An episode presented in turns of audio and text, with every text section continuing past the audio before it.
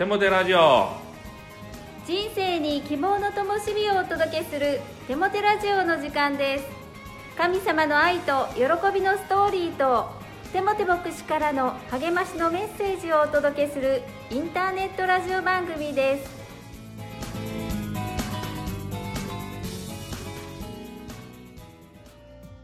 皆さんお元気ですね。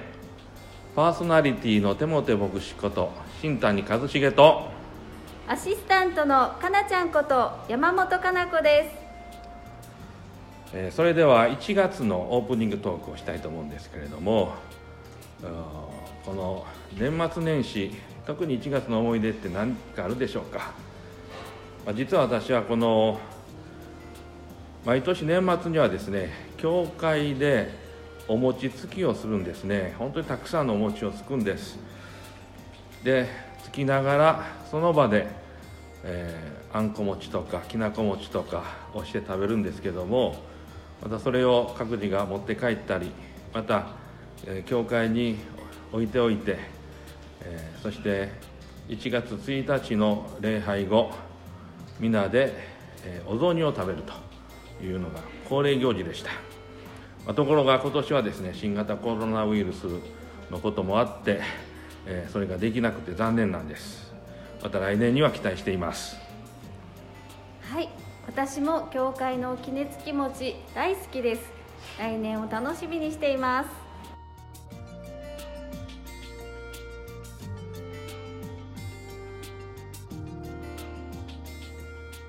早速インタビューしていきたいと思います。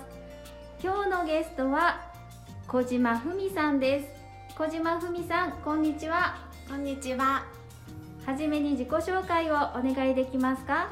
はい。私は小島文と言います。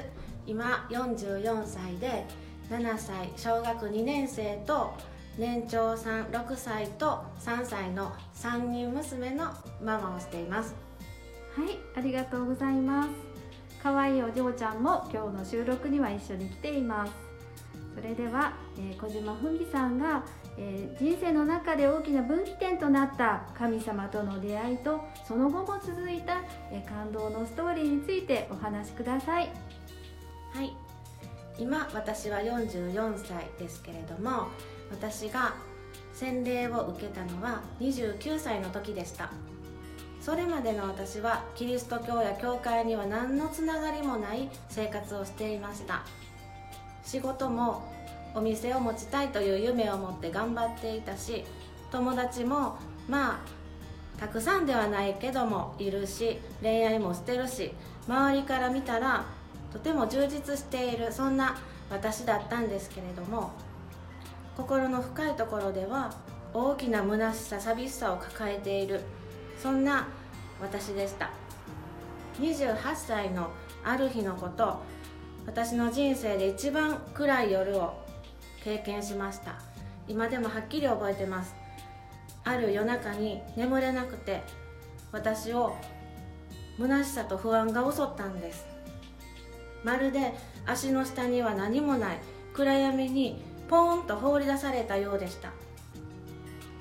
誰か私にここにいていいと言ってほしい。と本当に声に出して泣いたのを覚えています。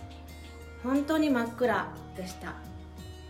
今思うとそのどうしようもない不安はずっと私の心にあったんだなぁと思います。その夜溢れてきたんです。ちょうどその頃に私の姉が教会に通うようになってクリスチャンになりました。私は完全に道に迷っているということをあの夜以来はっきりと自覚してたので教会には定期的に通うようになったんです。礼拝の中でメッセージを聞いたり祈ってもらったりしているうちに何か確かなものが知りたい神様がいるなら知りたいと思っている心が出てきてそしてそこでこのイエス様っていう方が本当にいるんだったらそのことを知らずに死ねないなという気持ちになったんですね。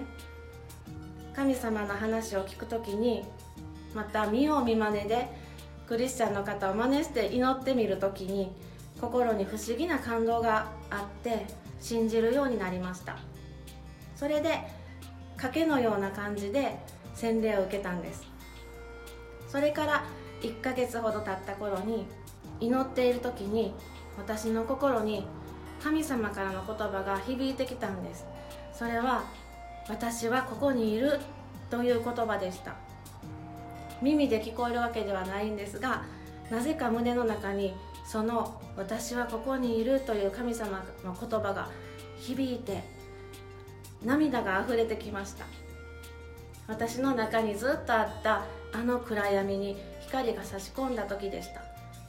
その時に私はああ神様って本当にいてくれるんだ。ってはっきりと分かりました。今まで知らなかっただけだった。ずっといてくれたんだって分かったんです。それ以来私の心は一番深いところで神様に支えられています。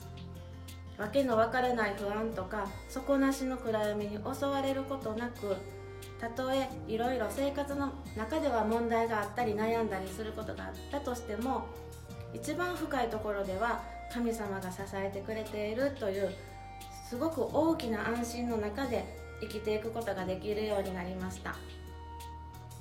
それが私と神様の出会いです。ありがとうございます。居場所があることそこに神様が共にいてくださることどんなにか安心感で包まれることですね。本当にありがとうございます。それでは山手先生に励ましのメッセージを語っていただきましょう。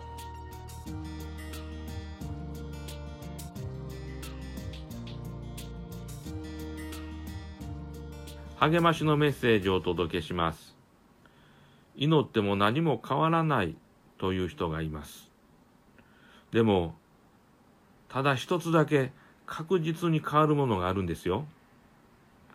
それは自分自身です。自分が変われば、すべてが変わり始めます。ですから、祈りはすべてを変える力になるんです。哲学者のキルケゴールという人がこう言いました。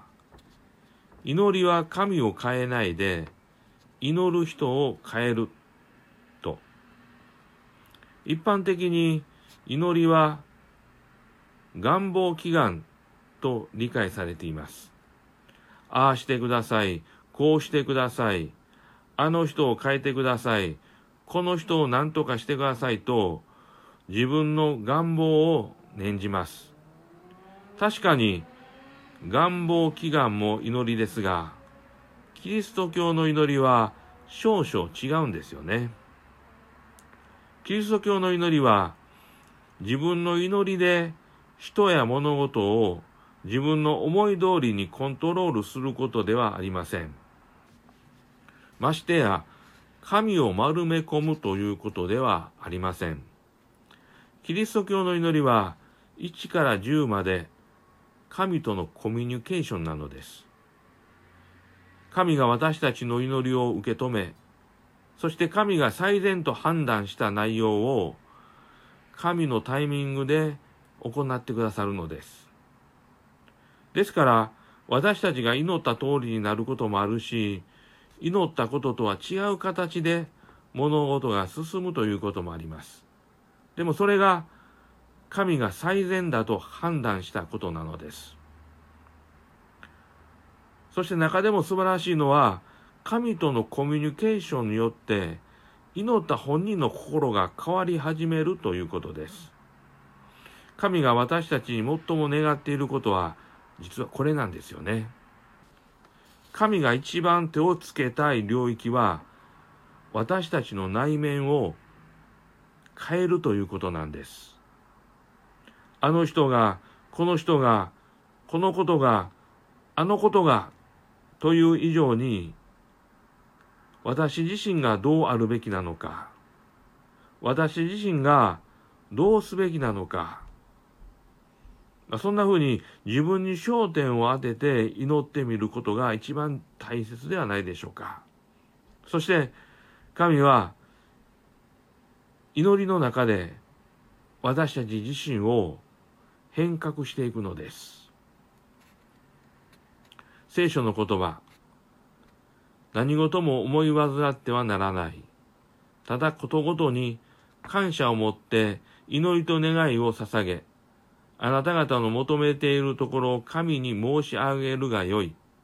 そうすれば、人知では到底計り知ることのできない神の平安が、あなた方の心と思いとをキリストイエスにあって守るであろう。ピリピ人への手紙4章6から7節お祈りします。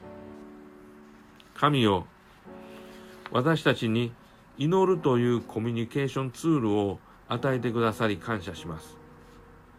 祈りは単なる宗教行為ではありません。祈りは生きている神との交わりです。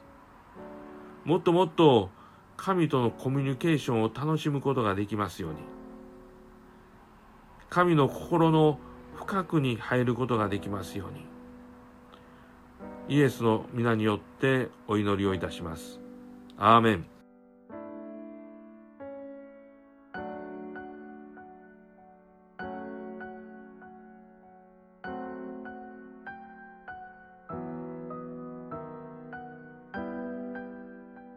月の賛美は高砂教会の120周年記念オリジナル賛美アルバム「賛美を地の果てまでも響け」より「ソルトライト」です。